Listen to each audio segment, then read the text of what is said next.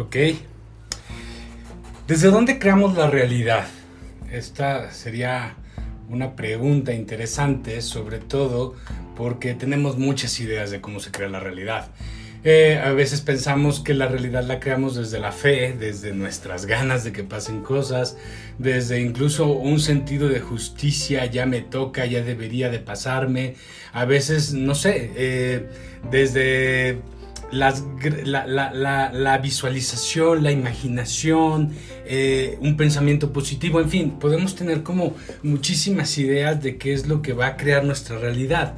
Pero si nos damos cuenta, nosotros creamos realidad, en realidad todo el tiempo. Todo el tiempo nuestra mente nos está metiendo en posibilidades, pero esta mente también es un caos. De tal forma que, ¿qué es lo que se manifiesta? Porque a lo mejor he tenido ganas de que pasen muchas cosas, pero solamente pasan ciertas, o solamente pasan las que no me gustan, o las que me cuesta más trabajo lidiar. Entonces, desde este lugar, ¿qué es lo que realmente crea mi, mi realidad? Y esto tiene que ver con que todo eso, todo tu deseo, tus ganas, tu sentido de justicia, tu esperanza, tu visualización, tu positivismo, todo puede crear una, posi- una realidad. Pero ¿qué lo va a determinar? ¿Qué es lo que lo va a hacer realmente algo palpable? Tu atención. ¿A qué es a lo que le das atención? Es a eso a lo que le das realidad. Tu atención es tu observación plena, pero desde, como ya platicamos la semana pasada, tiene mucho que ver con tu propia interpretación de eso a lo que tú le pones atención. Eh, nosotros, cuando estamos en este proceso de autoconocernos, y hacemos un ejercicio como el que les dejé la semana pasada en el capítulo de con qué alimentas al monstruo, era para que ustedes de alguna forma se fueran dando cuenta de con qué ideas, con qué pensamientos, con qué emociones se permiten impactarse constantemente, para que vayan viendo un patrón, para que vayan entendiendo cuál es justamente ese tipo de emociones y ese tipo de pensamientos que se van repitiendo y repitiendo y repitiendo y que van formando mi realidad. Carl Jung, que también se los dije la semana pasada, decía: todo lo que no hagas consciente, el subconsci- el subconsciente va a tomar las decisiones. Y a esas decisiones les vas a llamar destino. A todo lo, lo, lo inconsciente que no hagas consciente. Todo eso que está entendido en tu mente inconsciente y está asimilado así, va a hacer que te pasen cosas. Y esas cosas tú las vas a interpretar en tu realidad como tu destino, como lo que te tenía que ocurrir. Entonces, cuando nosotros nos observamos mayormente y nos observamos en este momento, vemos un personaje, por así decir, que se ha creado a través de toda su experiencia, de toda su educación, de todo lo que le ha tocado vivir. De hecho, muchas veces cuando hablamos con alguien le decimos: ¿y por qué eres así? ¿O por qué piensas así? Dicen: no, pues es que a mí así me educaron, o yo vi que eso era lo correcto, o así me han dicho que tengo que ser o actuar. Ok, nos estamos determinando básicamente. Por el pasado que vivimos estoy identificando a esta persona, a este personaje en el presente. Creo que tiene que tener ciertas cosas, ciertas vivencias que le tienen que afectar, algunas que tiene que perder el control en otras. Es decir, a partir del pasado estoy entendiendo quién soy, pero lo más difícil y lo más grave, y lo que debería preocuparnos, es que también de alguna forma ya estoy decidiendo o sé en algún punto qué es lo que va a pasar conmigo. Y es aquí donde tenemos que volvernos conscientes, porque en realidad somos libres creando nuestra vida o solo nos estamos reprogramando a través de nuestras experiencias antiguas. Porque si yo creo que no soy abundante porque vengo de una familia que no tuvo o que tuvo este trauma de pérdida, pues por eso tengo esta sensación de no voy a ser abundante y lo más posible es que no lo logre.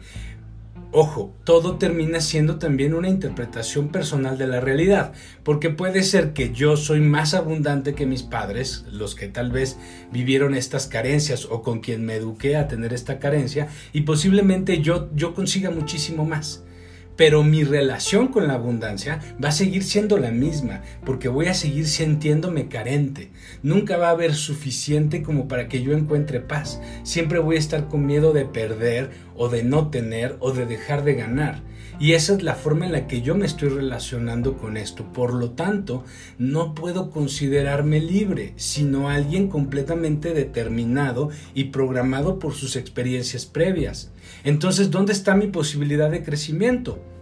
Ojo, ya dije, puede que tú tengas más dinero que tus padres, pero eso no te está haciendo feliz, no te está haciendo libre, ni te da esta sensación de paz de absoluto en la vida. Te vuelve a poner en una sensación o en una situación de carencia, porque siempre va a estar presente este miedo a no tener, a no ser suficiente, a, a una pérdida. Y esto lo podemos aplicar para cualquier otra cosa en nuestra vida. ¿Por qué? Porque nosotros vamos a entender nuestra realidad desde este lugar. Nosotros somos libres cuando tenemos posibilidad de decidir, cuando mi elección no está condicionada. Ahorita muchos de nosotros incluso podríamos tener esta idea. ¿Qué voy a sentir si pierdo mañana el trabajo? ¿Cómo voy a actuar? ¿Cómo voy a reaccionar? ¿Cómo lo voy a interpretar? ¿Qué pasa si en un ratito se muere mi, mi mamá o mi papá? ¿Qué pasa si en una semana me dicen que tengo una enfermedad terminal? ¿O qué pasa si al rato me doy cuenta que me están poniendo el cuerno? Mayormente yo ya sé cómo voy a reaccionar a todas estas cosas. En la mayoría yo ya tengo una idea de lo que voy a sentir, de todo lo que voy a hacer, incluso de lo que voy a sufrir. De hecho, muchas veces cuando te enteras, por ejemplo, de que te pusieron el cuerno, tú ya desde ahorita sabes incluso si vas a terminar perdonando o no. Sabes si vas a terminar sacrificándote, agachando la cabeza, o si vas a sacar la casta, el enojo, el orgullo y vas a decir esto no lo permito. ¿Por qué? Porque al final todo este tipo de cosas ya las tenemos condicionadas, ya están programadas dentro de nosotros. Muchas veces ya sabemos qué es lo que nos va a doler y qué tanto nos va a doler porque ya lo tenemos decidido en alguna parte. La, la respuesta correcta a qué va, cómo vas a reaccionar si pierdes el trabajo o si pierdes algo importante es no sé. ¿Por qué? Porque no lo estoy viviendo. Porque eso no me está pasando en este momento. Esa es la respuesta real y correcta. Nosotros no estamos ahí. Nosotros estamos en nuestro programa. Es como también alguna vez les dije, si estuviéramos frente a frente, ¿no? En este lugar, en, en mi casa, por ejemplo, y estuviéramos tú y yo solamente, y te pregunto, en este momento, además de ti, aquí y ahora, ¿quién es la persona más importante del universo? La mayoría de las personas cuando les hago esta pregunta me dicen, no, pues mi mamá o mi hijo o mi hermano o mi pareja. Y es, no, en este momento, además de ti, la persona más importante del universo soy yo, porque en este momento para ti, para mí, lo único que es real es lo que está pasando en este segundo, aquí y ahora. Y poder entender o poder progresar en darme cuenta si yo estoy creando mi realidad o si estoy reprogramándome en mis miedos, en mis vicios, en mis sensaciones de imposibilidad, en eso que siento que nunca va a cambiar, que nunca voy a poder mejorar, en todas esas cosas que quiero lograr y que solamente las veo como imposibilidades. La respuesta sigue siendo lo que siempre hemos hablado, la energía del amor, el aquí y el ahora, estar presente aquí, estar en el medio, estar observando desde el corazón. Pero vamos poco a poco. Primero, para poder tener eh, eh, un poco más de herramientas, para poder eh, observarnos más y a través de esta observación darnos el chance de conocernos un poco más. Eh, les puse la semana pasada que observaran estas, estas frases cotidianas que nos hacemos en retórica, en preguntas, en la cabeza de por qué siempre y algo malo y por qué nunca y lo que siempre quiero y que nunca tengo, ¿no? ¿Sí era así? No, ¿por qué nunca sí? Lo que siempre quiero y nunca tengo y por qué siempre lo que no quiero. Ok, afirmación, negación, negación, afirmación. Pero que les decía que era un poquito más complicado que eso. Entonces, a través de empezar a prestarle atención a estas cosas que se repiten en mi vida, a esta forma en la que siempre sufro por las mismas cosas, o al menos las cosas siempre se sienten iguales, tengo que prestar una atención para ver estos patrones, pero también para otra cosa importante. Vamos a poner un ejemplo. Alguna vez tuve una paciente que me decía que todos los hombres eran malos, que, bueno, me puso otra palabra, ¿no? Porque todos los hombres la habían golpeado desde su papá, sus hermanos, sus novios, su esposo, los, las parejas que tuvo después. Y me dice, y ahora hasta mis hijos. Es que de verdad todos los hombres son malos. Entonces yo le preguntaba, ¿qué tienen en común los hombres de tu vida? pues me decía nada, ni, ni edades, ni físico, ni profesiones, o sea, ni siquiera el tipo de relación, mi padre, mi hermano, mi pareja, mis hijos, o sea, le digo, te tienen en común a ti, es decir, tú eres lo que une a todos estos, tú eres la amalgama de todas estas personas que al final lo único que hacen es generar esta agresión hacia ti. Si fuéramos nosotros conscientes de cómo creamos nuestra vida, entonces quisiera que alguien me explicara cómo le haces para encontrar siempre al malo, siempre al, al, al que no es indicado, al que te va a sentir, hacer sentir mal, que te va a hacer sentir que no vales, que no, que no te mereces nada, ¿sí? ¿Cómo le hacemos racionalmente? No lo hacemos. Este tipo de cosas son las que decimos, no, pues es que es coincidencia, o de repente en algún momento me doy cuenta de, oye, sí, ¿por qué estoy repitiendo ciertos patrones en mi vida? Ok, todo esto se construyó justo desde tu mente inconsciente. Es a eso a lo que llama Jung como el subconsciente va a tomar las decisiones y a esas decisiones tú les vas a llamar destino. A eso que tú ves como casualidad lo está creando, lo está trayendo, lo está programando tu mente inconsciente. Entonces, ¿cómo crees o por qué crees que porque tú ahorita estás entendiendo algo, ya simplemente por eso ya no va a existir? ¿De qué, en qué punto crees que simplemente porque tú ahorita decidiste que vas a hacer un cambio en tu vida, se va a descondicionar todo lo que está ya guardado y programado en ti? Más bien, cuando hacemos esto y, cre- y nos creemos más inteligentes que nuestra mente inconsciente, ¿sí? Lo que hacemos mayormente es que le cortamos la cabeza al monstruo y al monstruo le salen dos cabezas. Precisamente por eso la semana pasada yo les decía, identifica con qué, con qué le estás dando de comer al monstruo para que le dejes de dar de comer. Si le dejas de dar de comer, no existe. Y es en ese punto en el que vamos a profundizar todavía muchísimo más hoy. Nosotros, para, además de estas preguntas que les hice, que les dije la semana pasada, también podemos identificar estos condicionamientos, estas programaciones, estos monstruos a través de esto que me llama la atención. Y me llama la atención porque genera un impacto emocional. Hay algo, una sensación de choque en mí. Y esta sensación de choque siempre la podemos conocer como sufrimiento en muchísimas escalas. Es decir, te está quitando en este momento la paz. Aunque tú lo descalifiques y digas, ay, no es nada, nada más fue una cosa que dije o que me molestó un poquito, pero no me afecta. Todo eso es un rompimiento de tu estado de paz. Todo eso está jalando tu atención. Todo eso es donde tu mente inconsciente sí está prestando atención. Entonces tengo que ser mucho más abierto a darme cuenta de todo el tiempo en el que algo jala mi atención, que son estos o micro sufrimientos o macro sufrimientos.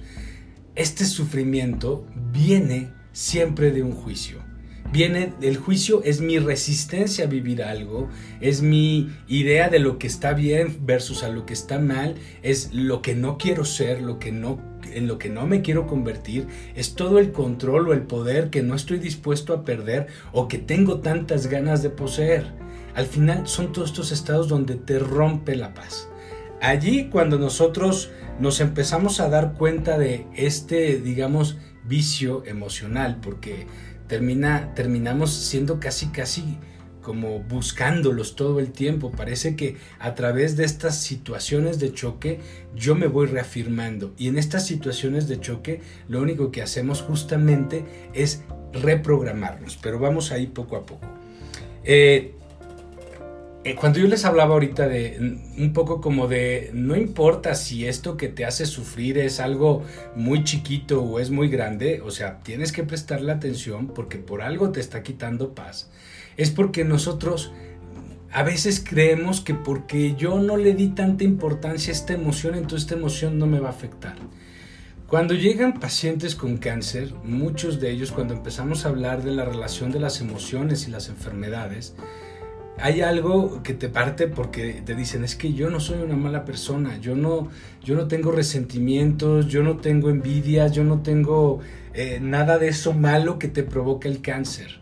Entonces es un poco como de, a ver, es que el cáncer no le da a las personas malas. Ninguna enfermedad le da a personas malas. La enfermedad no es un castigo.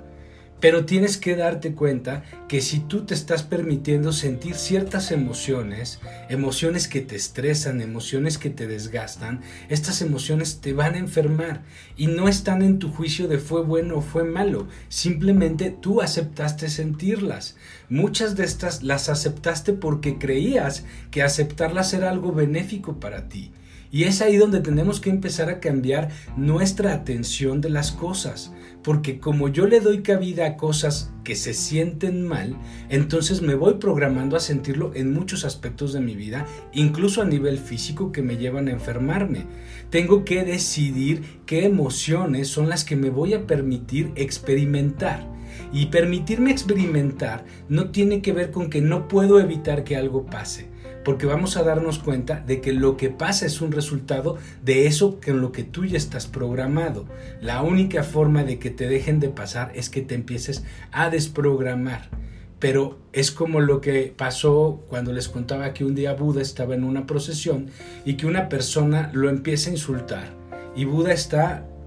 pero tranquilo, no reacciona de ninguna forma, el, el agresor se va y uno de los discípulos de Buda se acerca y le dice, ¿cómo pudiste estar tan tranquilo?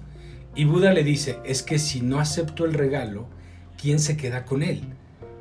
Yo decido qué emociones son las que voy a experimentar.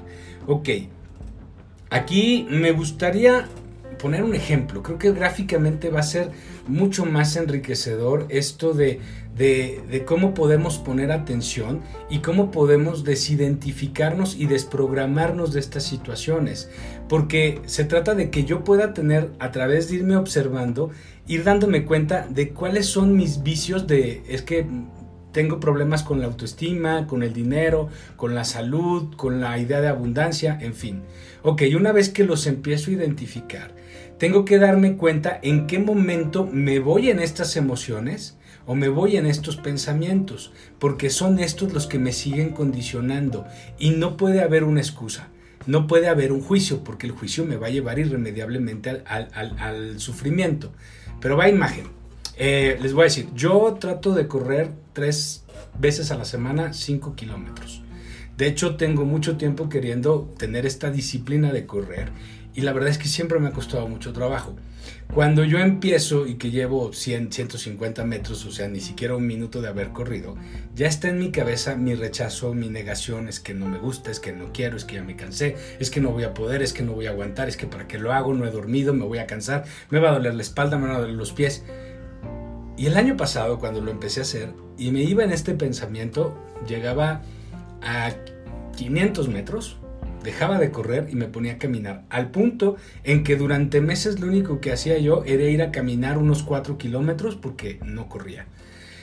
Después empecé a cambiar la fórmula y empiezo con este pensamiento positivo de tú puedes, échale ganas, es para disciplinarte, es por tu bien, es saludable para ti, luego te vas a sentir muy orgulloso de los resultados.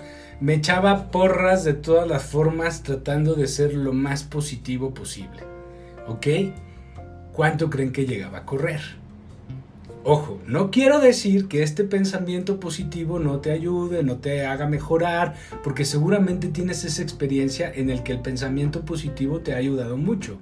Pero al final, dentro de este ir corriendo más, que nunca llegué a los cinco kilómetros, porque a lo mucho llegaba a tres, y después si un día me ganaba la flojera, entonces me enganchaba luego luego al pretexto, al, al autoboicot, y me regresaba, ya no corría, dejaba de hacerlo, es decir, nunca llegaba a esa disciplina y nunca llegaba al objetivo, y estaba en lo positivo, y digamos que tuve ciertos avances, digamos que también ahí me di cuenta de ciertos condicionamientos y de ciertos rechazos que yo tenía al correr por diversas cosas. Pero no fue hasta el momento en el que yo empecé a reconocer que tenía este sistema de autoboicot. ¿Por qué? Porque tenía un propósito de algo que yo quería alcanzar porque lo consideraba algo benéfico para mí. Entonces tengo mi propósito, tengo un, un, una meta, por así decir, que alcanzar.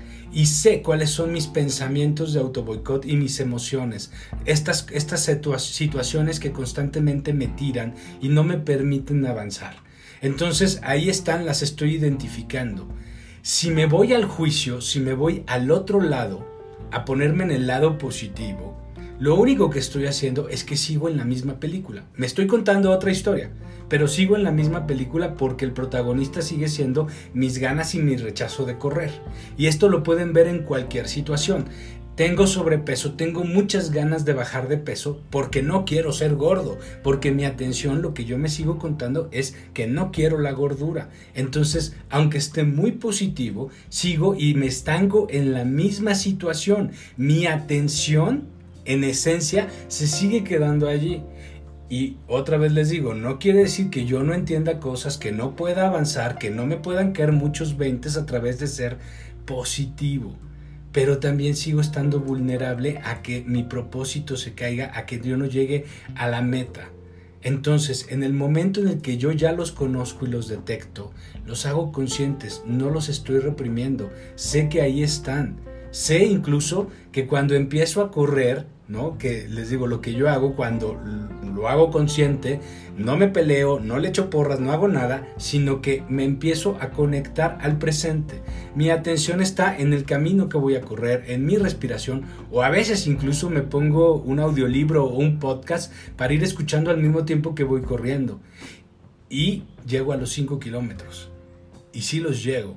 Pero no solamente eso, durante el proceso de ir corriendo me vuelve a saltar el pensamiento y me vuelve a saltar la emoción de no quiero estar aquí, no me gusta, debería estar acostado sin hacer nada. Y simplemente los vuelvo a hacer conscientes, no me peleo, no justifico, no pretexto, no lo quiero cambiar, lo hago consciente. No me desparramo, no me integro en el pensamiento ni en la emoción. Por lo tanto, se empiezan a reconocer en tu inconsciente y se empiezan a desprogramar. Pero en este se reconocen, pasan cosas que nosotros a nivel consciente no tenemos, que es esto que estoy sintiendo. Se parece también a muchas otras cosas que he sentido donde yo también me boicoteo, donde yo en lugar de tomar las decisiones para hacer lo correcto, estoy decidiendo no hacer. ¿Por qué? No sé cómo me convencía eso, pero decidí no hacer lo correcto. Donde en lugar de estarle entregando mi energía al pleito, porque créanme, también estar en el pleito en la cabeza de es que no quiero, no quiero, para luego no hacerlo y después sentirme culpable por no hacerlo, justificarme por no hacerlo, pretextar por no hacerlo, pero el chiste es que está toda mi atención en eso. Tengo una gran descarga de energía que bien la pude haber usado para correr o para solucionar cualquier problema en mi vida. Y pasa algo muy parecido cuando estoy en el positivismo, porque al final le estoy dando una energía que podría estar usando para hacer, para que mis actos sean conscientes, coherentes y direccionados al propósito que quiero, porque aunque la magia exista y la ley de atracción exista, también tiene que existir siempre tu trabajo, tu energía, tu esfuerzo, tu dirección y tu propósito. Pero es a qué le vas a prestar atención. Si le sigues prestando atención al conflicto para bien o para mal, te estás perdiendo ahí y te sigues programando. Porque en algún punto vas a volver a recaer, porque siempre aprendemos cositas y de repente sentimos que ya estamos súper libres de eso y volvemos a recaer. Es porque no hemos desprogramado nuestra emoción y nuestra mente. Y eso es lo que tenemos que hacer en ese momento en el que estamos en el pensamiento y nos cachamos en, estos, en estas preguntas de por qué siempre o por qué nunca, o incluso cuando me sucede algo. Porque no estamos todo el tiempo, ojalá pudiéramos estar todo el tiempo tan presentes, pero ¿qué pasa cuando pierdo control? Cuando una situación se me va de las manos y entonces me empiezo a pelear con alguien. Empiezo a discutir y ya terminamos el chongo y me voy. Lo que hago los siguientes veinte minutos es repasar todo el pleito. Y en estos veinte minutos mayormente lo que hago es estar cambiando o intencionando diferente todo lo que viví para ponerme en la postura en la que yo fui el bueno, el otro fue el malo. Porque yo tengo la razón y el otro no, porque yo sí sé las cosas, el otro está suponiendo, en fin, acabo, acabo pensando y justificando un montón de cosas donde tal vez yo me equivoqué más de lo que quiero reconocer, pero no lo veo, me justifico, le echo la culpa al otro, por lo tanto me estoy victimizando, me estoy poniendo en una situación de injusticia, ¿no? O, en algunos casos, me puedo poner en el plan de soy el malo, soy el culpable. Y al final me quedo en toda esta situación mucho tiempo después. Pero no nada más es lo que estoy pensando. Es que ya también lo estoy sintiendo, lo estoy aceptando, me estoy quedando con él, lo estoy sintiendo. ¿Quién se lo come? ¿A quién le hace daño? Lo estoy teniendo dentro de mí y me sigo programando. ¿Qué es lo que tengo que hacer? Lo mismo que hago cuando lo descubro en el pensamiento. Es, ah, estoy en este pensamiento, estoy en esta emoción. Ya los identifiqué, ya me di cuenta que estoy en mi patrón, en mi programación. Sé que si lo sigo aceptando, sé que si me voy en este ruido, en esta emoción, en este pensamiento, me voy a volver eso, porque yo soy el que lo estoy sintiendo, me lo permito sentir a mí, me lo permito creer a mí. Por mucho que yo quiera en mi cabeza justificar que esto tengo que hacerlo porque es un tema de dignidad, de salud, de todo. Porque igual, como te das cuenta de cosas afuera y te das cosas de cuenta adentro, no tienes por qué embarrarte emocionalmente en absolutamente nada. Yo puedo saber que vivo en un mundo lleno de caos, lleno de problemas, y el que yo esté informado no hace que yo me entregue emocionalmente a eso. Sobre todo porque yo no tengo control de eso. Por mucho que yo quiera decidir quién y cómo se vacuna la gente, o quién debería de salir o no salir, o cómo deberían de vestirse, o qué protocolos deberían de usar para cualquier cosa en la vida, pues yo puedo tener las ideas, pero eso no significa que la gente lo va a tomar. Pero mayormente es date cuenta de cómo te entregas a estas emociones, cómo te entregas a estos pensamientos, porque el que los está viviendo, el que lo está sintiendo eres tú. Entonces, en, este, en esta postura de darme cuenta para no entregarme a esta emoción y a este pensamiento, tengo que darme cuenta, volver otra vez, soy yo el que observa y soy yo en el presente, porque cuando me doy cuenta de mis pensamientos y de mis emociones, mi atención viene al presente, vuelvo a estar aquí para no estarme condicionando. Es como tú estás aquí fijo y lo que pasa y lo que se va es tu mente. Es como si te pasaran veinte películas al mismo tiempo enfrente de ti, en pantallas que, que no tienen principio ni fin y que son larguísimas, y solamente ves los pensamientos correr y correr y correr. Pero cuando uno te agarra, cuando uno te engancha, te vas y ya te fuiste en el pensamiento. Tú ya no estás aquí, tú estás por allá en el pensamiento.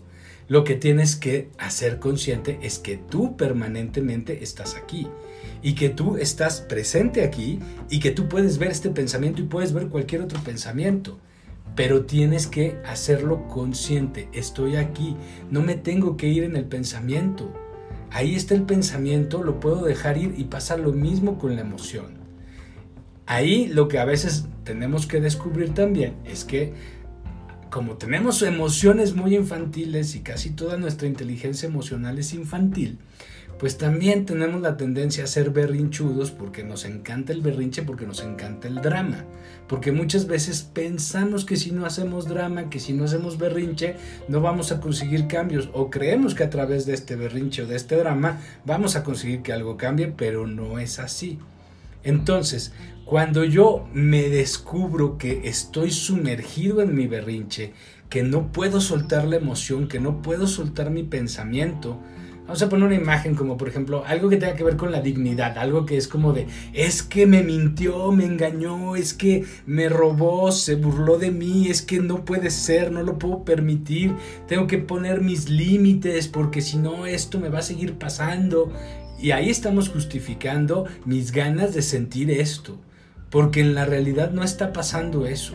En la realidad tú atraes con eso con lo que tú estás vibrando. Tu mente está entendiendo que estas situaciones son las que tú quieres vivir porque les das demasiada atención. Te entregas demasiado a ese drama. Entonces es, las, es aceptarlas, es volverte ellas y tu mente inconsciente entiende que eso es lo que tú quieres vibrar, que en esas situaciones quieres vivir.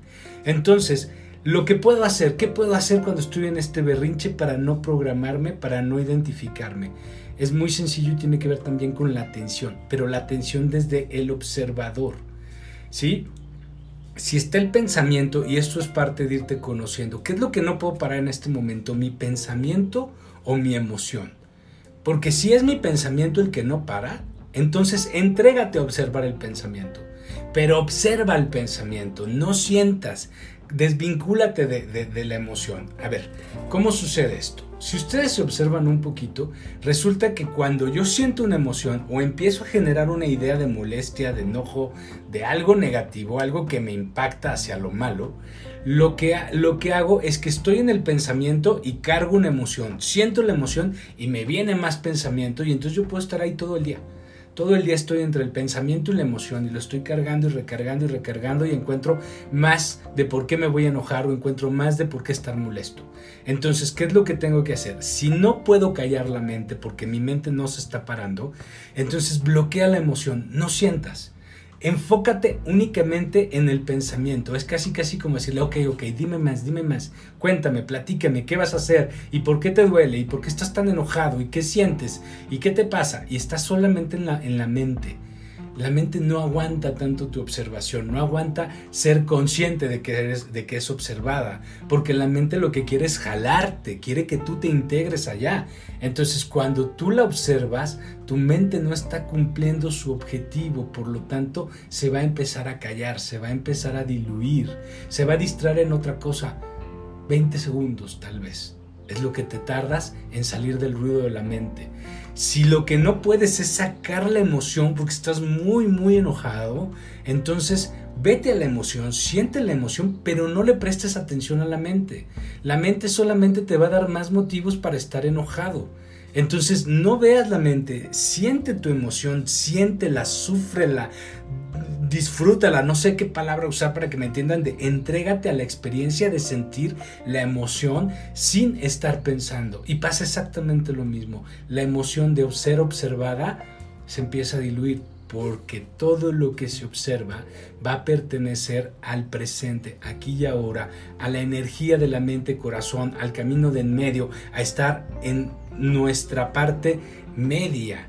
¿Por qué? Porque estos berrinches, estos dramas que tenemos, estas identificaciones que tenemos con la vida de sufrir, tiene que ver porque creemos que si sentimos mucho, eso es la felicidad.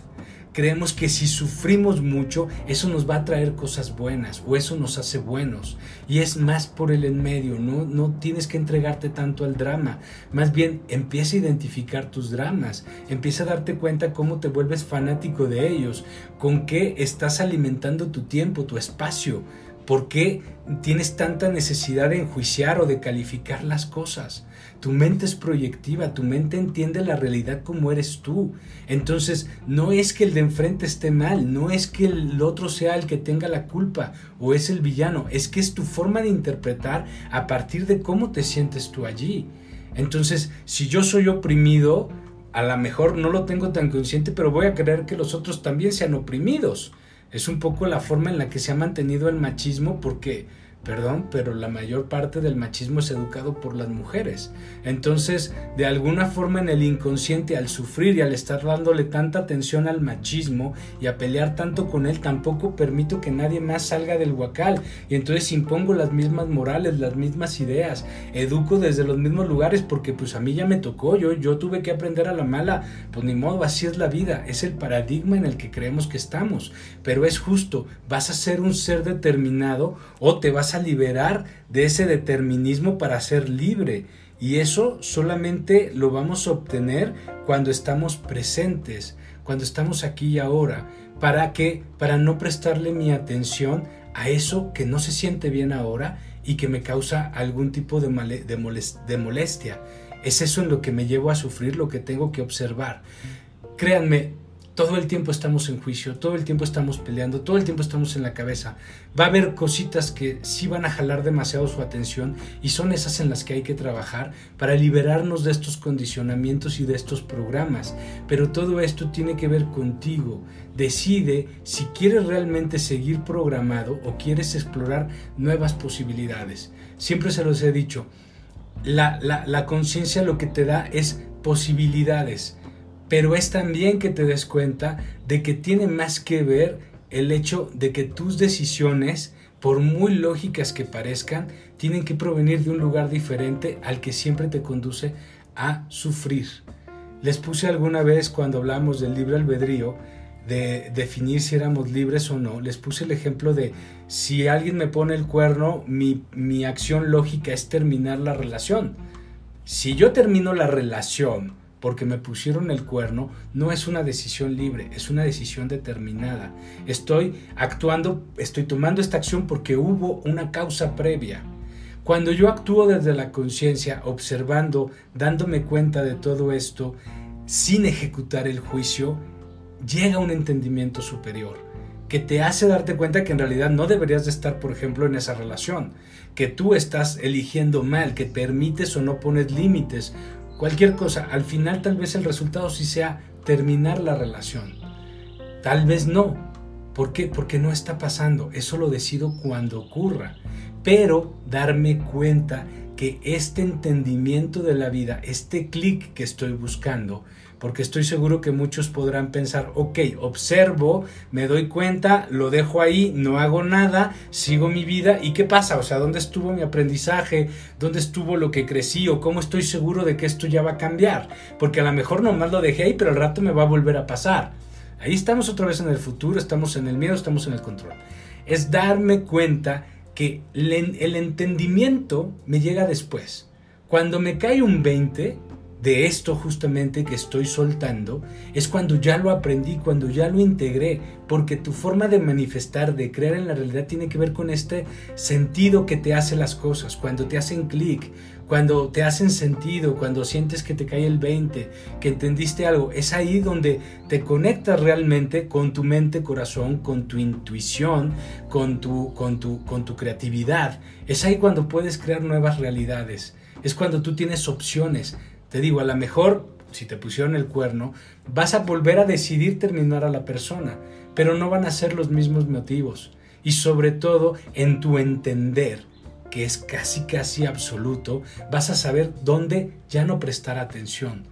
Porque incluso cuando tienes un pensamiento o estás en una situación difícil, en una situación de sufrimiento, de juicio, en ese momento entiendes, sabes cuando tú deberías de callarte y no pelear, en lugar de dejarte ir como, como hilo de media y, y descoser toda la emoción y gritar y pelear. Sabes que hay un punto en el que te das cuenta que lo mejor sería soltarlo.